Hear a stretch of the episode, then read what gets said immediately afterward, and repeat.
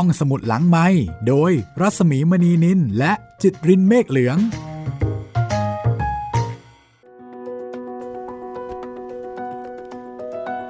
ตอนรับคุณผู้ฟังเข้าสู่ห้องสมุดหลังใหม่นะคะ กับตอนที่ 6 แล้วค่ะ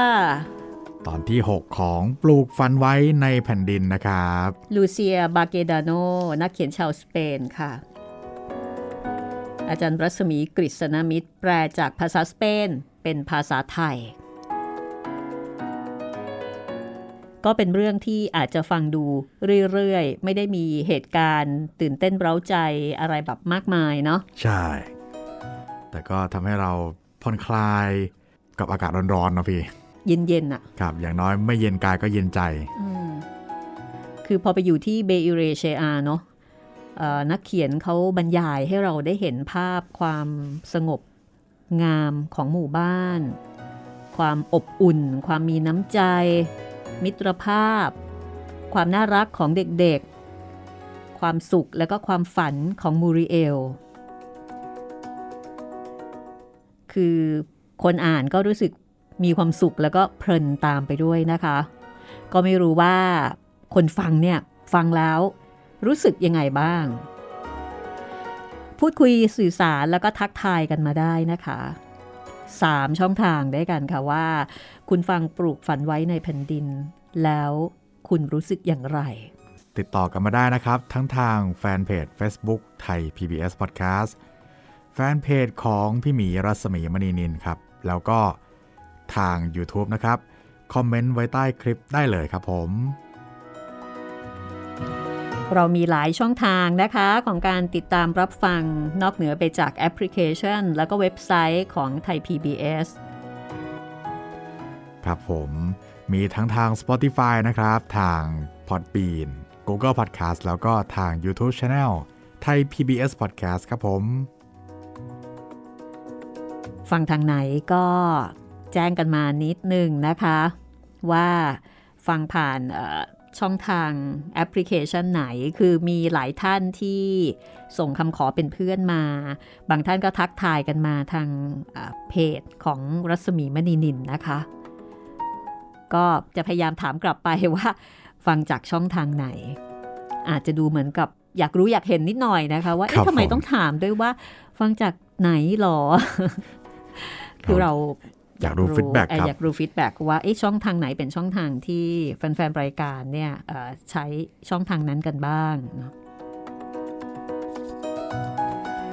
เดี๋ยววันนี้เรามาตามกันต่อนะคะ กับชีวิตของ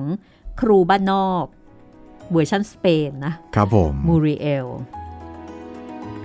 กลับไปเที่ยวบ้าน ไม่ใช่เที่ยวบ้านสิคือกลับไปเยี่ยมบ้าน และเสร็จแล้วก็กลับ มาเป็นครูที่เบอิเรเชอาอีกครั้งหนึ่ง แล้วก็ได้พบว่าครูคนก่อนหน้านี้ กลับไปแล้วก็กลับไปเลย คือไม่กลับมาอีกเลย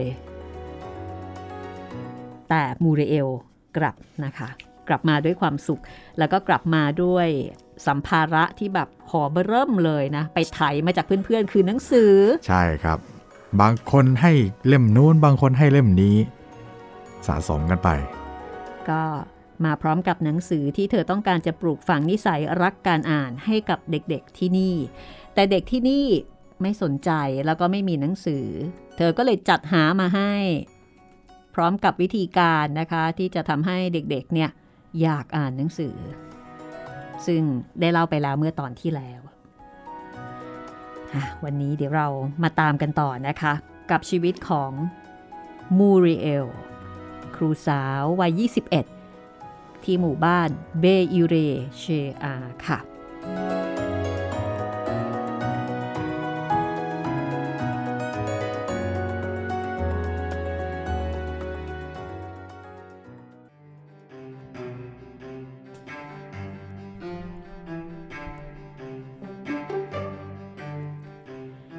ไม่อยากจะเชื่อเลย แม้ว่าจะพยายามยังไง ก็ไม่เข้าใจอยู่ดี น้องสาวของบูริเอลพูดอย่างสับสนงุนงง เธอมาถึงหมู่บ้านโดยไม่ได้บอกมูริเอลล่วงหน้า เพื่อจะแจ้งข่าวที่เธอคิดว่าเป็นข่าวดีที่สุดสำหรับมูริเอล นั่นก็คือ ข่าวที่พวกเขาหางานที่ดีเยี่ยมให้กับมูเรเอลได้แล้ว เป็นงานที่ปัมโปนา ก็คืองานแถวบ้านนั่นเอง เป็นโรงเรียนในเขตเมืองใหม่ พ่อของกาโลส ช่วยเหลือวิ่งเต้นหลายขั้นตอน จนในที่สุดก็ได้ตำแหน่งนี้มา ตอนแรกเธอคงจะต้องเข้าไปในฐานะครูน้อย แต่เขาก็มั่นใจว่าด้วยวุฒิการศึกษาของมูริเอล อีกทั้งวัยของผู้อำนวยการชั่วคราวคนนี้ น่าจะทำให้อนาคตของเธอไปได้ไกลแน่นอน คือพูดง่าย ๆ หาโรงเรียนใหม่ให้ได้แล้ว อยู่ใกล้บ้านด้วยนะคะ จะได้กลับไปอยู่ใกล้ๆบ้านที่ปัมโปนาพี่จะได้กลับไปอยู่ที่ปัมโปนาที่บ้านของเราไงล่ะ พี่รู้ไหมว่าพี่มีโอกาสจะได้ไปจากที่นี่แล้ว ว่าพรางก็เขย่ามือทั้งสองของมูริเอล ราวกับจะปลุกให้มูริเอลตื่นจากความฝัน แต่มูริเอลคงจะทำหน้าเฉยๆ คือถ้าเหตุการณ์นี้เกิดขึ้นเมื่อปีที่แล้ว มูริเอลคงจะดีใจมาก แต่ตอนนี้มันสายไปเสียแล้ว พี่เสียดายที่จะต้องไปจากที่นี่น่ะ ที่พูดนี่ พี่แน่ใจแล้วเหรอ แน่ใจสิ โรงเรียนแบบที่เธอบอกมาเนี่ยคงจะมีคนสนใจเป็นร้อย แล้วก็รับรองเลย ว่าต้องมีหลายคนที่คุณสมบัติเหมาะสมมากกว่าพี่ ส่วนคนที่จะมาแทนพี่ที่นี่สิ คงจะเป็นคนที่ไม่มีเส้นสายอะไร แล้วก็คิดจะออกจากที่นี่ทันทีที่มีโอกาส พี่ก็ไม่รู้จะบอกเธอว่าเพราะอะไรจึงอยากอยู่ แต่พี่รู้สึกว่าตัวเองเหมาะกับที่นี่ พี่คิดว่าตัวเองเป็นที่ต้องการ พี่มีความสุข แม้ว่ามันอาจจะดูเป็นเรื่องที่เหลือเชื่อสำหรับเธอฮ่านั่นละ เป็นสิ่งที่ฉันไม่เข้าใจว่าพี่มีความสุขได้ไงในหมู่บ้านแบบนี้ กับผู้คนแบบนี้ พี่นะ่ยเปลี่ยนไปมากนะ แน่ละ แล้วเธออย่านึกนะ ว่ามันง่ายที่พี่เปลี่ยนไปได้ขนาดนี้นะ่ะ นี่ถ้าแม่ไม่เห็นพี่เขาแล้วก็ ความจริงแล้ว ในขณะนั้น มูริเอลก็ไม่อยู่ในสภาพที่น่าพบเห็นมากนัก น้องสาวของเธอกับคนรัก มาถึงในจังหวะที่ไม่ค่อยดีนัก เพราะว่าเด็กของโรงเรียน คือเด็กๆของเธอ แล้วก็ตัวมูริเอล เพิ่งจะยกขบวน กลับมาจากการเก็บเห็ดบนภูเขา เสื้อผ้าเลอะเทอะมูริเอลและเด็กๆ เข้าหมู่บ้านเพื่อแวะเอาเห็ด ไปให้พ่อของเด็กๆ ครอบครัวนูอิน ไปขายที่ตลาด เงินที่ได้ก็ตั้งใจว่า จะเอาไปเข้าห้องสมุดโรงเรียน พี่ไม่รู้สึกหรอกเหรอ ว่าที่นี่เนี่ยไม่เหมาะสำหรับหญิงสาวที่มีไฟอย่างพี่ ไม่เห็นหรือไง ว่ามันไม่มีอนาคต เมื่อเธอพูดถึงอนาคต เธอหมายถึงที่ตั้งของโรงเรียนหรือว่า คนรักที่มีรถสปอร์ตสีเหลืองใช่ไหมล่ะ มูเรลถามอย่างจงใจ เพราะว่า น้องสาวของเธอ สร้างความฮือฮาให้คนทั้งหมู่บ้าน ด้วยรถของกาโลส คนรัก คือมันเป็นสมัยที่แม้แต่รถธรรมดาธรรมดาสักคัน ก็ทำให้ผู้คนแตกตื่น แต่ว่ารถของกาโรสไม่ได้เป็นแค่รถธรรมดาธรรมดา เป็นรถสปอร์ตสีเหลืองขมิ้น ทุกคนในหมู่บ้านก็เลย แตกตื่นฮือฮากันยกใหญ่ ทั้งสองอย่างนั่นแหละ ฉันไม่เห็นว่าเพราะอะไรถึงจะพูดตรงๆกับพี่ไม่ได้ ที่หมู่บ้านมีเด็กสาวรุ่นราวคราวเดียวกับพี่อยู่บ้าง ซึ่งก็ดูไม่เลวร้ายอะไรนัก พวกหล่อนน่าจะรู้ดีว่ากำลังทำอะไร อนาคตของผู้หญิงเหล่านั้น ฉันไม่สนเลยสักนิด แต่พี่สนใจ มูริเอลตอบพลางก้มหน้า ด้วยความรู้สึกสะเทือนใจ เพราะไม่รู้จะพูดอะไรอีก แม้จะคิดออกหลายเรื่อง หมู่บ้านต่างๆกำลังจะร้าง เพราะว่าคนหนุ่มคนสาวทิ้งหมู่บ้าน พวกเขาไม่อาจจะแก้ปัญหาของเขาเองได้ โดยไม่ต้องหนีไปมีชีวิตอยู่อย่างลำบากในเมืองใหญ่ที่แออัด พวกเขาไม่พร้อมที่จะอยู่ในสภาพเช่นนั้น โดยต้องทนคิดถึงบ้านหลังใหญ่ สวนผัก และทุกสิ่งทุกอย่างที่ทิ้งเอาไว้ข้างหลัง มูริเอลบอกกับน้องสาวว่า พี่ต้องการจะเป็นครูชนบท พี่ต้องการให้เด็กของพี่มีโอกาสเรียน และมีความรู้ และด้วยวิธีนี้เท่านั้น ที่พวกเขาจะเลือกอนาคตของตัวเองได้ เด็กบางคนก็ต้องจากที่นี่ไป พี่รู้ดี แต่บางคน ก็จะอยู่เพื่อทำกสิกรรม ดูแลท้องทุ่งและก็ฝูงสัตว์ต่อไป และพวกเขาจะมีความสุขกว่าที่เป็นอยู่ขณะนี้ เพราะพวกเขาเลือกงานด้วยตัวเอง พวกเขาจะรักมัน เพราะเขามีทางเลือกสองทาง และเขาก็ได้เลือกทางที่ชอบมากกว่า เธอเข้าใจไหม ตัวพี่เองก็หวังว่าจะสามารถถ่ายทอดบางอย่างจากพี่ เพื่อให้เกิดสิ่งนี้ขึ้น ฉันไม่รู้ว่าพี่จะทำยังไง แต่ฉันรู้สึกว่ากำลังฟังพระเทศอยู่ แล้วก็ไม่อยากจะคิดด้วยว่าพ่อจะว่ายังไง เมื่อฉันเล่าเรื่องทั้งหมดนี้ให้ฟัง ว่าพี่อยากจะอยู่ที่นี่มากกว่า พ่อคงจะสงสารพี่ ฉันแน่ใจได้เลย และที่แย่ก็คือเมื่อพี่คิดได้ว่าพี่ตัดสินใจผิด มันก็จะสายเกินไปซะแล้ว ก็อาจเป็นได้ แต่สิ่งที่พี่จะไม่ทำคือตัดสินใจอะไรที่ตรงกันข้ามกับที่คิดไว้ เพราะพี่อาจจะเสียใจในภายหลัง พี่คิดว่า พี่คงเป็นที่ต้องการของคนที่นี่มากกว่าที่ไหนๆเรื่องก็มีเพียงเท่านี้แหละนี่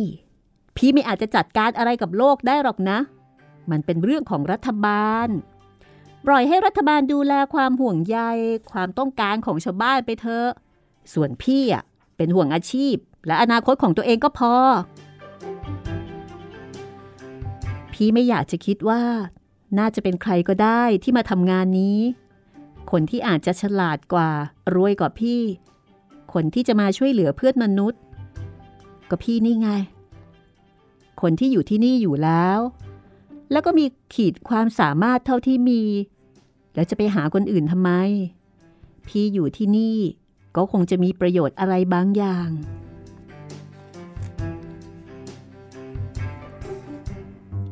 น้องสาวมองดูมูริเอลอย่างครุ่นคิด จากนั้นก็หยิบกระจกเล็กๆ ในกระเป๋าสะพายออกมา พรางแต่งตาด้วยดินสอเขียนขอบตาฉันไม่รู้จะพูดยังไงดีแล้ว พี่ทำให้ฉันหงุดหงิด พี่พูดถึงความรับผิดชอบ ที่พี่คิดว่าสามารถทำได้ ฉันไม่รู้ว่าพี่คิดว่าพี่เป็นนักปราดหรือว่านักบุญกันแน่ ไม่ใช่ทั้งสองอย่างนั่นแหละซิลเบีย นี่เธอกำลังคิดว่าพี่โง่ใช่ไหม พี่เพียงแต่อยากจะบอกว่าไม่ใช่หรอก เอาเป็นว่า พี่ขอบใจเธอทั้งสองมาก มากกว่าที่เธอจะเข้าใจได้ โดยเฉพาะความเอาใจใส่ต่อเรื่องของพี่ แต่พี่รับมันไม่ได้ เพราะตอนนี้พี่มีงานที่พี่สนใจ และทำให้พี่มีความสุขอยู่ที่นี่แล้ว เอาละ นี่ทางที่ดีนะ พี่ว่าเราคุยกันเรื่องอื่นดีกว่า เมื่อไหร่เธอทั้งคู่จะแต่งงานกันล่ะหึฉันก็ไม่รู้เหมือนกัน ปัญหาจริง ๆ ของเราก็คือเรื่องบ้าน จะหาห้องชุดเล็ก ๆ สักห้องที่เหมาะสมมันยากเหลือเกิน แต่เรากำลังมองอยู่แห่งหนึ่งนะ ซึ่งสร้างเสร็จไปแล้วครึ่งหนึ่ง มีลิฟต์ แล้วก็ลิฟต์ยกของ เครื่องทำความร้อน แล้วก็น้ำร้อนส่วนกลาง ครัวก็มีทั้งไฟฟ้าแล้วก็แก๊ส ดีไปหมดละ แต่ว่าราคาแพงหูฉี่เลย อย่างดีที่พ่อแม่ของกาโลสคิดจะช่วยเรา ไม่อย่างนั้นก็คงไม่มีทางจะเป็นไปได้อะเราจะไปกันได้แล้วหรือยัง ขอโทษที่ฉันอาจจะพูดให้พี่โกรธ แต่ฉันก็พูดด้วยความหวังดี ไม่หรอก พี่จะไปโกรธเธอเรื่องอะไรซิลเบีย มูริเอลไม่ได้โกรธ แต่รู้สึกเศร้าใจเล็กน้อยเธอไม่อาจแม้แต่จะทำให้ตัวเองรู้สึกดีขึ้นระหว่างอาหารว่าง ด้วยเรื่องตลกของกาโลส ซึ่งเป็นคนที่มีมนุษยสัมพันธ์ดี แล้วก็คุยกับโตมัส เรื่องกระหล่ำปรีแล้วก็ย่าอัลฟาฟาเรากับเป็นเรื่องธรรมดาที่สุด เธอโล่งอก เมื่อน้องสาวแล้วก็คนรักของน้องสาว ขับรถสีเหลืองแปรนออกไป และเธอก็รู้สึกละอายที่คิดว่า เรื่องรบกวนจิตใจของเธอได้ถูกสลัดให้หลุดไปแล้ว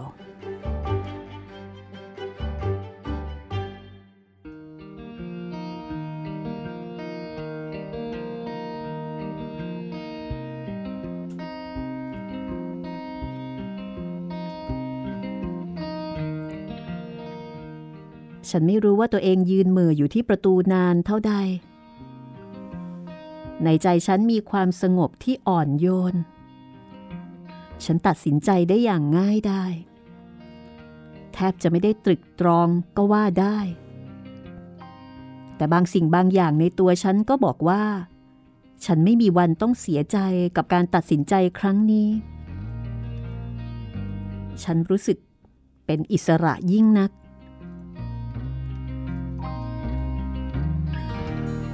มูริเอลมาที่เบอิเรเชอาอย่างภาคภูมิและเชื่อมั่นในตัวเอง เธอสอบได้คะแนนดีมาก ได้รับคำชมเชยจากคณะกรรมการ เธอหลงคิดว่าตัวเองช่างยิ่งใหญ่เสียจริง จนกระทั่ง เธอพบกับความอายุติธรรม วกเขาไม่ได้ใช้ความสามารถความฉลาดของเธอไปในทางที่ถูกเลย เขาส่งเธอมาสอนหนังสือที่หมู่บ้านเล็กๆ แต่ทว่าตอนนี้ ทุกอย่างเปลี่ยนไปแล้ว เธอเป็นคนเลือกโรงเรียนที่เบยูเรเชอานี้เองและกลับปฏิเสธโรงเรียนที่อยู่ในระดับดีกว่า โรงเรียนแบบที่จะนำชีวิตของเธอกลับไปสู่การเป็นเด็กสาวในเมือง ชีวิตที่สะดวกสบาย แต่เธอกลับเลือกที่จะอยู่ที่นี่ อยู่ที่โรงเรียนที่ทั้งเก่าและโทมทว่าเต็มไปด้วยเด็กๆ ที่เธอทุ่มเทพลังและความรักให้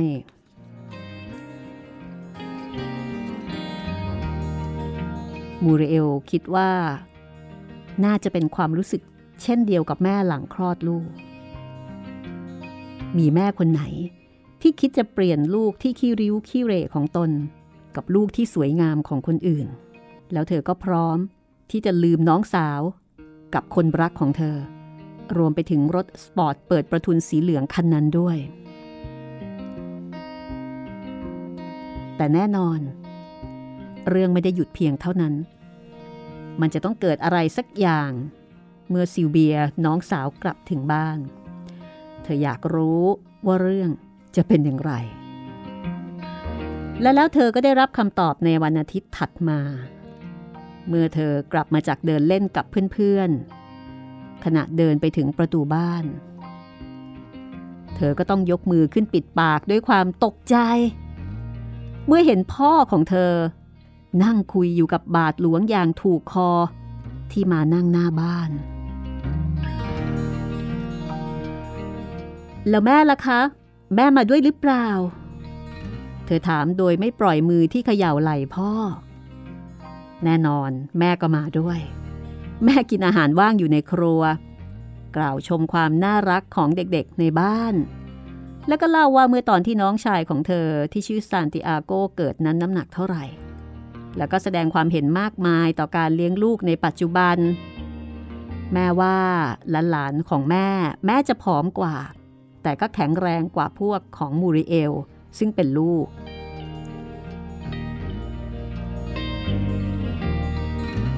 คุณย่า เอาของที่ดีที่สุดจากห้องเก็บอาหารออกมาต้อนรับ พ่อกล่าวชมความอร็ดอร่อยของขาหมูรมควันกับมะเขือเทศ โดยมีบาทหลวงเปโยแล้วก็โตมัสร่วมวงอยู่ด้วย มูริเอลกับแม่ แยกขึ้นไปบนห้อง เอาละค่ะแม่ พอจะบอกได้ไหมคะ ว่าซิลเบียไปเล่าอะไรที่ไม่ได้เรื่องให้พ่อแม่ฟังบ้าง แม่หัวเราะแล้วก็มองไปรอบๆตัว ลูกก็รู้จักน้องดีนี่นา เราทุกคนอยากให้ลูกกลับไปอยู่ที่บ้านเราอีกครั้ง แม่เองก็ยังอดแปลกใจไม่ได้ กับคำตอบของลูก แต่แม่ก็อยากให้ลูกรู้ว่า ไม่ว่าลูกจะทำอะไร แม่ก็เห็นดีด้วย แล้วแม่เห็นว่า ลูกดูมีความสุขดี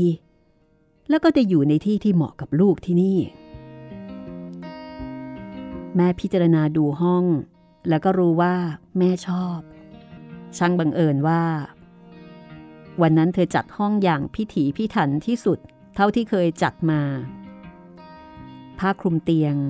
ฝีมือคุณย่าสมัยยังสาว เป็นงานศิลปะทีเดียว ส่วนม่านผ้าลินินถักชายด้วยโครเชต์เธอเป็นคนทำเองเมื่อหน้าหนาวที่แล้ว บนโต๊ะเครื่องแป้งไม้โอ๊กมีแจกันดอกไวโอเลตเธอพยายามไม่ให้แม่รู้ว่า เธอแอบภูมิใจในผลงานของตัวเองมาก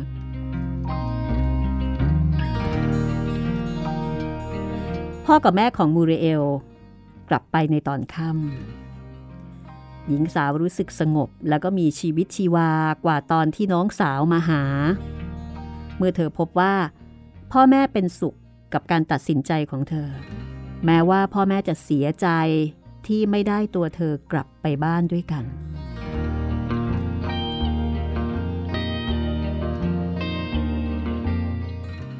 ยาเตรียมตะกร้าผลไม้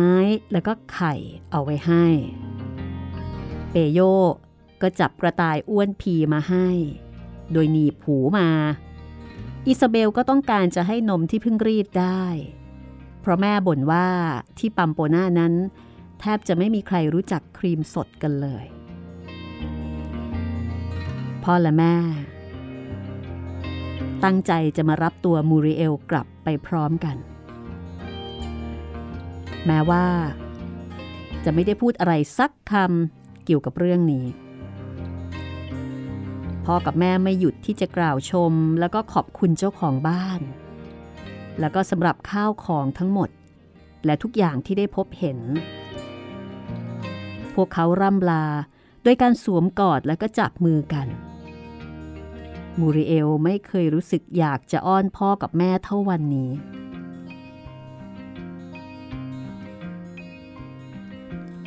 ก่อนกลับ พ่อแอบกระซิบกับมูริเอลว่า เดินหน้าต่อไปเถอะลูก พ่อรู้ว่าลูกเนี่ยกำลังทำสิ่งที่ดีงาม และแม้ว่าจะคิดถึงลูกมาก แต่เราก็จะจากไปพร้อมกับความรู้สึกที่ดีมากๆ และมั่นใจว่า เราได้ปล่อยให้ลูกเนี่ยอยู่ในหมู่ของคนดี แล้วทั้งพ่อและแม่ ก็ส่งรอยยิ้มอิ่มใจ จากรถแท็กซี่ ที่พาท่านทั้งสองมายังหมู่บ้าน และจะพาท่านกลับไปยังปัมโปนาอีกครั้ง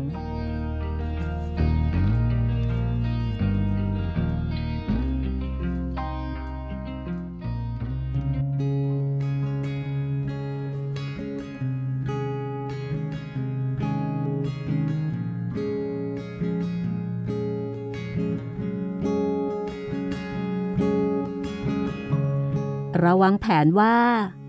จะไปเที่ยวกันเป็นเวลานานมาแล้ว แต่อากาศไม่เป็นใจเอาเสียเลย ก็เลยต้องผัดไปเรื่อยๆ จนถึงเดือนพฤษภาคม เราตัดสินใจว่า เราจะไปเที่ยวกัน ในวันอาทิตย์ไหนก็ได้ ที่ฝนไม่ตก พ่อบอกว่าในถ้ำมีภาพวาดของคนโบราณอยู่ด้วย เมนชูนูอินบอก ถ้างั้นก็ไปที่นั่นแหละ เราจะไปขอยืมเกวียน และก็ม้าของผู้ใหญ่บ้านด้วยกันเดี๋ยวนี้เลย แล้วทั้งครูและเด็กๆ ก็ไปยังบ้านผู้ใหญ่บ้าน ผู้ใหญ่บ้านอิซาเอสต้อนรับทั้งครูและนักเรียนอย่างมีไมตรีจิต ฉันว่าเขาคงภูมิใจ ที่เราจำได้ว่ารถม้าของเขาสวยที่สุดในหมู่บ้าน และเพราะไม่ได้เก็บมันไว้ในหีบเอกสาร เขาจึงให้ยืมได้ในทันที อีกทั้งเขาก็เริ่มชอบฉันขึ้นมาบ้างแล้ว ฉันคิดว่า คงจะจากคราวที่ฉันช่วยเขี่ยผงฟางเล็กๆ ในดวงตาของเขาออก ด้วยปลายผ้าเช็ดหน้าของฉัน ตอนที่เรากำลังจะออกเดินทางไปกันแล้ว ผู้ใหญ่บ้านเดินมาใกล้ฉัน พรางเกาท้ายทอยอย่างครุ่นคิด เออแล้วใครจะเป็นคนขับเกวียนล่ะครับ มูริเอลหัวเราะ เธอลืมคิดเรื่องนี้ไปเสียสนิท แต่ก็ไม่ได้ละความพยายาม เธอรับปากว่าจะหาคนที่ไว้ใจได้ มาทำหน้าที่นี้ เธอคิดอย่างรวดเร็ว ถึงเฟมิน คนที่คุ้นเคยกับสัตว์ต่างๆดี และก็แน่ใจว่าเขาจะไม่ลำบากใจที่จะไปเที่ยวกับเธอและเด็กๆ มูริเอลก็ไปหาเขาที่บ้าน แล้วก็พบว่าเขากำลังเล่นไพ่พื้นเมืองกับพ่อของเขาและมิเกลซึ่งก็ต้องการ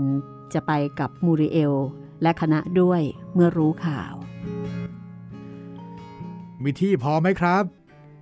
กับที่ได้เตรียมข้าวของพร้อมออกเดินทาง มูริเอล เอาแซนด์วิชทั้งหมดใส่ตะกร้าใบใหญ่ แล้วก็ขึ้นไปนั่งบนเกวียน มีเด็กๆ 14 คน และผู้ใหญ่อีกหลายคน ชาวบ้านโผล่หน้าต่างออกมาดูเกวียน เด็กๆ ซึ่งยังเล็กเกินไป ไม่ได้มาด้วย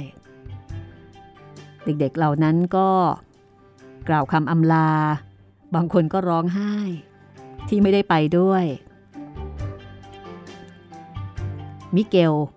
เป็นคนแรกที่เริ่มร้องเพลงด้วยเสียงที่ไพเราะ แม้ว่าจะไม่รู้เนื้อเพลงแม้แต่น้อย บทเพลงที่ชื่อว่า ฉันช่วยไม้และขึ้นขับเกวียน ซึ่งเขาคิดว่าเหมาะสมกับสถานการณ์ที่สุด แต่เขาก็เปลี่ยนเนื้อร้องหลายแห่ง ฉันช่วยไม้แล้วขึ้นขับเกวียน วนเวียนไปตามไหลเขา ไม่มีร้านใดที่ฉันไม่เข้า ไม่ว่าเจ้าหลอนผิวคล้ำก็ตามฉันว่าเนื้อร้อง มันไม่ใช่อย่างนี้สักหน่อย แต่เขาก็พึงพอใจ และเด็กๆก็หัวเราะกันท้องคัดท้องแข็ง ฉันก็เลยไม่อยากทำลายความสนุกโดยการแก้ไขให้ถูกต้อง เมื่อเดินทางมาถึงไหล่เขาซึ่งมีถ้ำอยู่ ทั้งหมดก็ทิ้งเกวียนแล้วก็ม้าไว้ที่ป่าเล็กๆ แถวนั้น แล้วก็เริ่มปีนขึ้นไป มิเกลกับเฟมินขึ้นไปก่อน คอยบอกทางแล้วก็ร้องเพลง พรุ่งนี้ฉันจะไปอาบานาอาบานานี่คือเมืองหลวงของคิวบา แต่อาญาคือเมืองหลวงคือเมืองหนึ่งของเนเธอร์แลนด์ คืออเฟมินร้องเพลง พรุ่งนี้ฉันจะไปอาบานาแต่หมอมิเกลร้องเป็นพรุ่งนี้ฉันจะไปอาญา มูริเอลก็รู้สึกว่าไม่เคยเห็นใครขี้หลงขี้ลืมเช่นนี้มาก่อนเลย อย่างดีที่เขาทำหน้าที่เป็นมักคุเทศได้อย่างดีเยี่ยม ดีเกือบจะพอๆกับเฟมิน แต่เขาก็อารมณ์ดีจนหน้าอิจฉา แล้วก็น่าอยู่ใกล้ ในตอนเที่ยง คณะของมูริเอลก็มาถึงถ้ำถ้ำอันลือชื่อ มันมีลักษณะคล้ายกับรอยแตกยาวๆ ชื้นๆ มองไม่เห็นภาพวาดแต่อย่างใด นี่ไง นี่ไง นี่ไง มิเกลตะโกนขึ้น เสียงของเขาสะท้อนกลับมาอย่างน่ากลัว ทุกคนมารวมกันรอบๆ ตัวมิเกล พยายามมองฝ่าความมืดเข้าไป ในที่สุดก็มีใครบางคนเปิดไฟฉาย เห็นแล้วใช่ไหมตอนนี้ น่าผิดหวังเสียจริง ๆ มันเป็นลวดลายคล้ายกับเขียนด้วยถ่าน เหมือนกับที่อิยากิ เขียนในห้องครัว แล้วทำให้ย่าดุเขาแทบแย่ มูริเอลรู้สึกผิดหวัง แม้จะไม่ได้พูดอะไรออกมา แต่เธอก็คิดว่าเด็กของโรงเรียน คือเด็กๆของเธอเนี่ยวาดได้ดีกว่านี้ทั้งนั้นแต่อย่างไรก็ตาม ทุกคนต่างอารมณ์ดีจนไม่มีใครโกรธอานามาริ ซึ่งลืมที่เปิดกระป๋องเอาไว้ที่บ้าน ซานติอาโกอยากจะช่วย จึงพยายามเปิดกระป๋องด้วยมีดพับและก้อนหิน อานามาริ ไม่ได้รู้สึกอึดอัดกับสถานการณ์ตรงหน้า เธอยิ้มให้กับพนักงานเสิร์ฟจำเป็น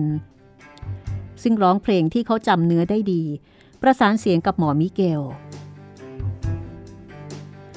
ทุกสิ่งทุกอย่างผ่านไปด้วยดี มูริเอลกับเด็กๆ และผู้ใหญ่สนุกกันมาก และเมื่อกลับถึงหมู่บ้าน ก็เป็นเวลาค่ำแล้ว ทุกคนผมเผ้ายุ่งเหยิง หน้าแดงเพราะโดนแดดโดนลม พอก้าวเข้าห้อง มูเรเอลก็นึกขึ้นมาได้ว่าลืมกล้องถ่ายรูป เธอจำไม่ได้ว่าลืมเอาไว้ที่ไหน ในเป้ก็ไม่มี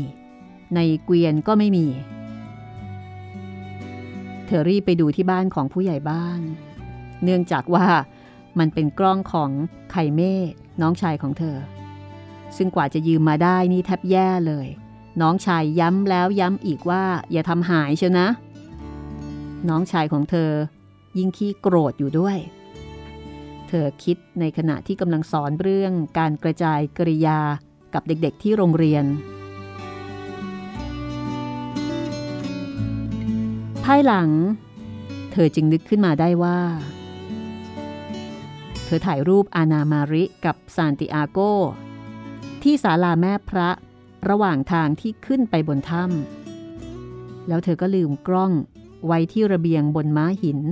กับเสื้อหนาวตัวใหญ่ของเธอ ของทั้งสองอย่าง ต้องอยู่ที่นั่นแน่ ๆ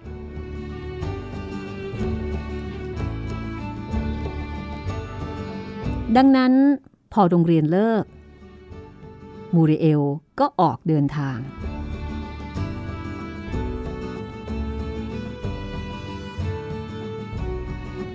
เธอปั่นจักรยานไป แล้วก็ทิ้งจักรยานเอาไว้ที่เดียวกับที่เคยจอดเกวียน จากนั้นก็เดินไปตามทาง โดยคิดว่าเดินไปคนเดียวเร็วๆ ก็คงจะถึงในไม่ช้า อีกทั้งบ่ายวันนั้นก็เป็นบ่ายที่สดใส น่าเดินเล่นยิ่งนัก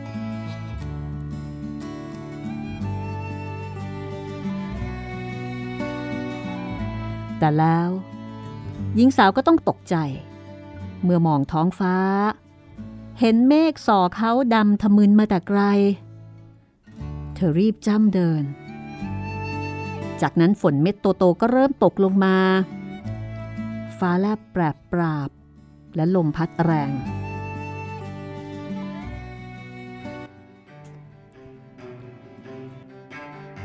ตอนนี้ มูริเอลรู้สึกกลัว ที่ต้องอยู่คนเดียวกลางป่าเขาที่เธอไม่รู้จักหรือคุ้นเคยแม้แต่น้อย และก็นึกเสียใจที่ไม่ได้ชวนเด็กๆมาด้วยสักคน ฝนกระหน่ำอย่างไม่ลืมหูลืมตา เมื่อเธอตัดสินใจกลับหมู่บ้าน โดยไม่มีกล้องของน้องชายกลับไปด้วย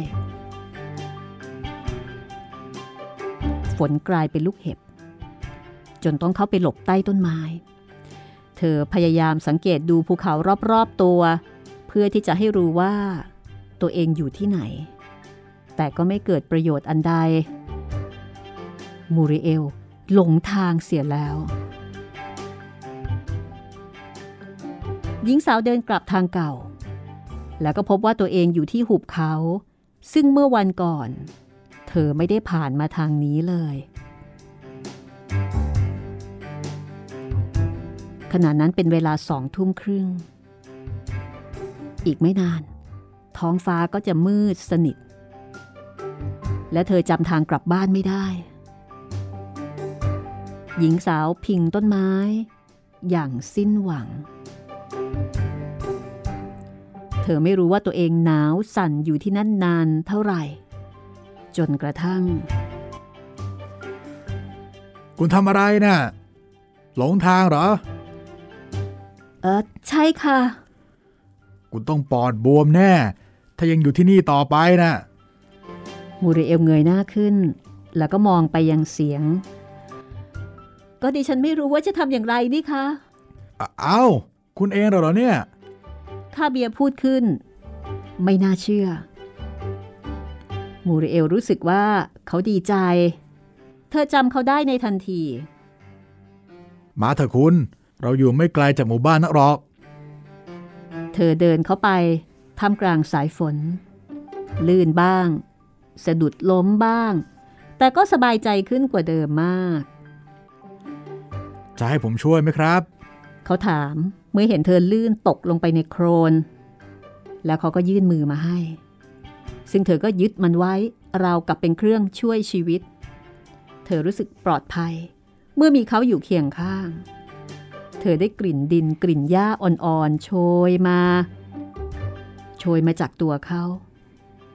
ไม่ใช่ ไม่ใช่กลิ่นหญ้าทว่าเป็นกลิ่นยี่หรา ในขณะนั้น ฝนตกแรงขึ้นจนมองแทบไม่เห็นทาง ผมว่าเราควรหยุดรอที่นี่ดีกว่า เขาบอกพรางชี้ไปยังที่ที่ให้สัตว์หลบฝน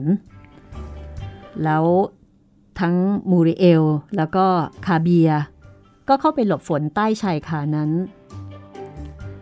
ไม่ต้องกลัวหรอก พายุนะ่ะเดี๋ยวก็พัดผ่านไปแล้ว แล้วคุณก็จะได้กลับบ้านในไม่ช้า หญิงสาวยิ้ม รู้สึกไว้เนื้อเชื่อใจ แล้วก็ไว้วางใจ เมื่อศบตาดำสนิทของเขา ยินดีที่จะคอยอยู่กับเขา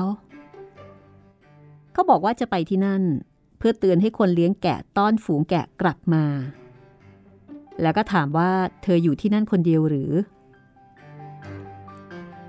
มูริเอลจึงเล่าเรื่องไปเที่ยวเมื่อวานให้ฟังว่า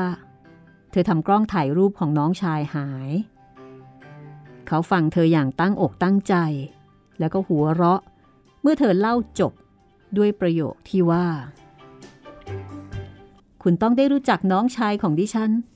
จึงจะรู้ว่าเขาเป็นคนอย่างไร เขาจะจำว่าดิฉันทำกล้องถ่ายรูปเขาหายไปจนวันตายทีเดียวละค่ะ ผมก็มีน้องสาวคนหนึ่ง เขาพูดขึ้นหลังจากที่ต่างคนต่างเงียบกันอยู่ครู่ใหญ่ มูริเอลมองเขาด้วยสายตาแปลกๆ รู้สึกว่ามันง่ายเกินไป ที่อยู่ๆ เขาจะพูดเรื่องส่วนตัว น้องสาวผมชื่อมาตาอ้าว แล้วทำไมเธอไม่ไปโรงเรียนล่ะคะ ก็เพราะว่าเธอเป็นแม่คนแล้วน่ะ แต่ในบัญชีรายชื่อ เธออายุเจ็ดขวบเท่านั้นนี่คะ มันคงจะผิดพลาดละมั้ง ไม่ใช่เจ็ดขวบหรอกครับ ควรจะเป็นราวๆยี่สิบเจ็ดมากกว่า วันนั้นผมก็จะบอกคุณแล้ว แต่ว่าคุณน่ะรีบกลับไปซะก่อน มูริเอลหัวเราะออกมาเต็มที่ เมื่อนึกถึงบัญชีรายชื่อของอิสเอีย ผู้ใหญ่บ้านแห่งเบอิเรเชอา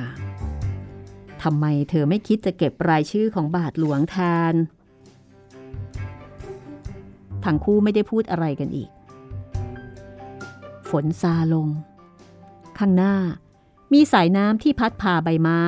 ซึ่งถูกแรงลมพัดตกลงมา ผมว่าเราไปกันได้แล้วล่ะ แปลกจริง มูริเอลรู้สึกเสียดาย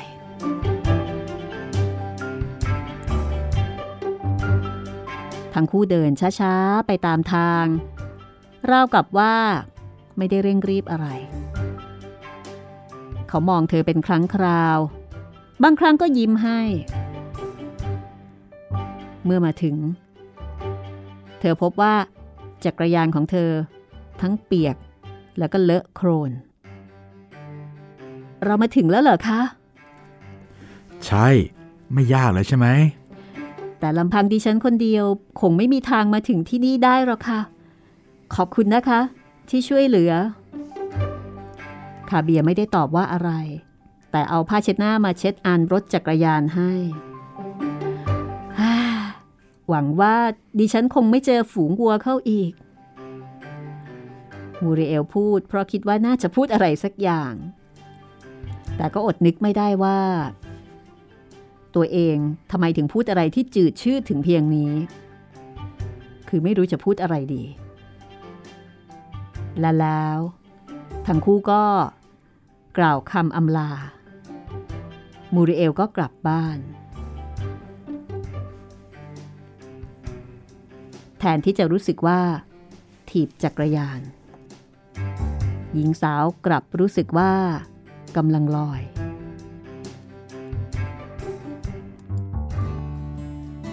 เธอรู้สึกว่าสิ่งที่สวยงามที่สุดในชีวิต ได้บังเกิดขึ้นแล้ว และรอบๆตัว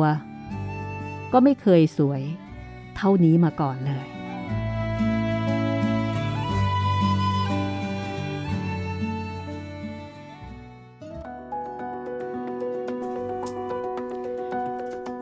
คงพอจะเดาได้นะคะว่า โลกสวยงามขึ้นเพราะอะไรนะคะแหมมี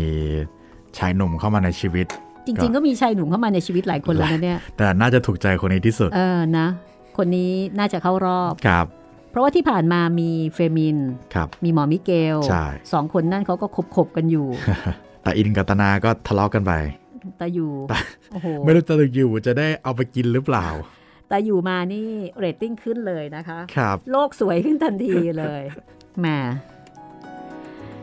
เพราะฉะนั้นมูริเอลก็คงไปไหนไม่รอดแล้วละมั้งคะ เป็นไปได้ครับ นี่คือเรื่องปลูกฝันไว้ในแผ่นดิน งานเขียนของลูเซียบาเกดาโนนะคะ อยากจะเรียกว่าครูบ้านนอก ในเวอร์ชั่นของสเปน แต่เวอร์ชันนี้สวยงามรื่นรมนะคะ ครับ ไม่มอาจจะไม่โหดเท่ากับใช่ของครูไทยครูว่านอกของไทยนี่ คุณได้ดูไหมเอาเรื่องเลยทีเดียว ได้ดูใช่ไหมคะครับผมปิยะตระกูลราชดังใช่มากเลยตอนนั้นนะคะน้องหมาวอ ใช่หนองมาวอ และสุดท้ายครูปิยะก็ถูกยิงตายครัโอ้บโหแบบโอ้โหเศร้ามาก ใครจะไปคิดเอ้อแต่ว่าเรื่องนี้ ไม่ได้โหดแบบนั้นนะคะ แล้วก็คงไม่มีใครมายิงใครครับ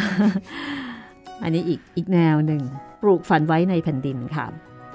ฟังแล้วรู้สึกยังไงบ้างก็เขียนมาคุยกันได้นะคะ ครับผม 3 ช่องทางนะครับ แฟนเพจไทย PBS Podcast แฟนเพจรัศมีมณีนินแล้วก็ทาง YouTube นะครับ เอาละค่ะ วันนี้ก็หมดเวลาของห้องสมุดหลังใหม่แล้วนะคะ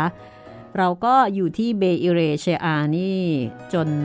เริ่มที่จะผูกพันกับหมู่บ้านนี้แล้วนะเนี่ย ใช่ครับ นี่อยู่กันมา 6 ตอนละ ค่ะ ก็เดี๋ยวอยู่กันต่อไปอีกสักพักหนึ่งครับผม เนาะแล้วก็น่าจะมีอะไรเกิดขึ้นที่น่าสนใจอีกหลายเรื่องเลย ก็ติดตามกันต่อไปค่ะ ตอนหน้าจะเป็นตอนที่ 7 นะคะ ครับ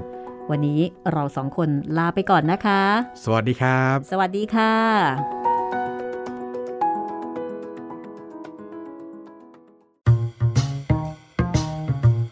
ห้องสมุดหลังไม้โดยรัสมีมณีนินและจิตรินเมฆเหลือง